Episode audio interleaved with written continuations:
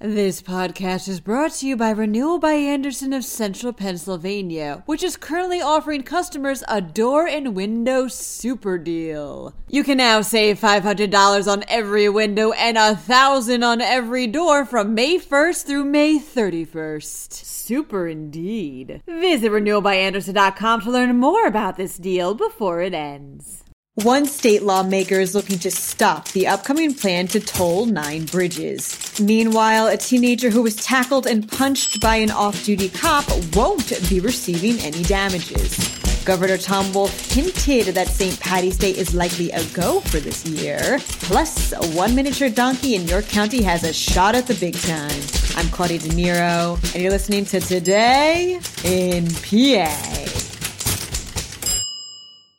One lawmaker is looking to put a stop to PennDOT's plan to toll nine bridges, reports the Associated Press. Senate Transportation Committee Chairman Wayne Langerholc recently introduced a bill that would require legislative authorization of any proposed transportation project with a user fee. This would also include projects that have public private transportation board approvals. This bill also seeks to enforce a new way of educating both lawmakers and the public about any proposed projects that the State Department of Transportation puts forward to the Public Private Transportation Partnership Board. PennDOT was authorized by the board to toll these bridges back in November in order to raise funds to reconstruct their aging foundations. Further information regarding this bill remains pending.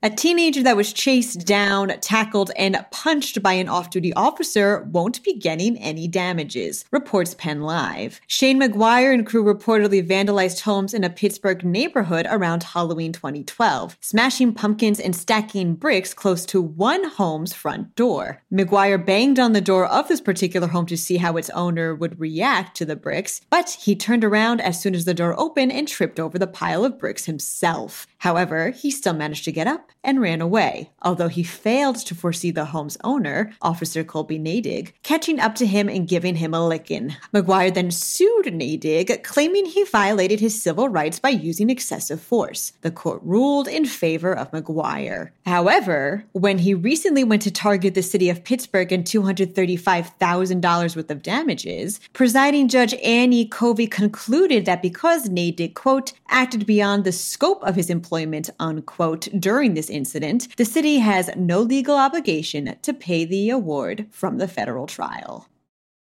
Bars and restaurants in Pennsylvania will likely be green with St. Patty's Day this year, states Penn Live, in a COVID safe, scaled down way, of course.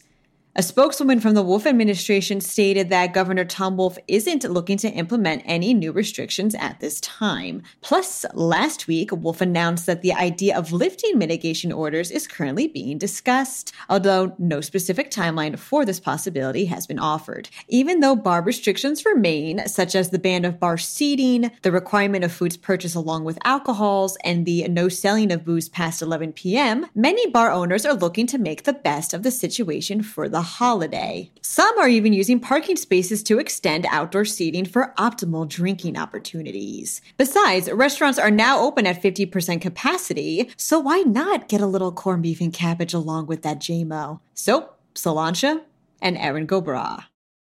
A miniature donkey from York County is looking to make it to the big time, says Fox 43 News. Sheldon, who lives on a farm in Dover, is one of 10 animal finalists with the opportunity to land a role in an upcoming Cadbury Easter Bunny commercial. The winner also receives a cash prize of $5,000, which think about how many Cadbury chocolates you can get with that.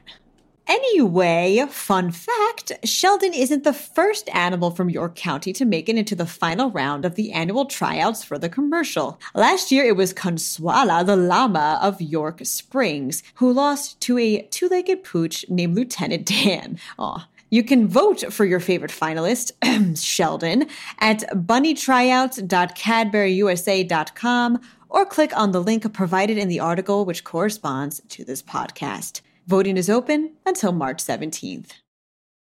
And that is it for today. For even more news, head over to pennlive.com and please subscribe to us if you like us.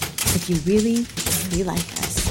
Thank you very much. I'm Claudia De Niro, and I'll be back tomorrow for another episode of Today in PA. This podcast is brought to you by Renewal by Andersen of Central Pennsylvania, which is currently offering customers a door and window super deal. You can now save $500 on every window and 1,000 on every door from May 1st through May 31st. Super indeed. Visit renewalbyandersen.com to learn more about this deal before it ends.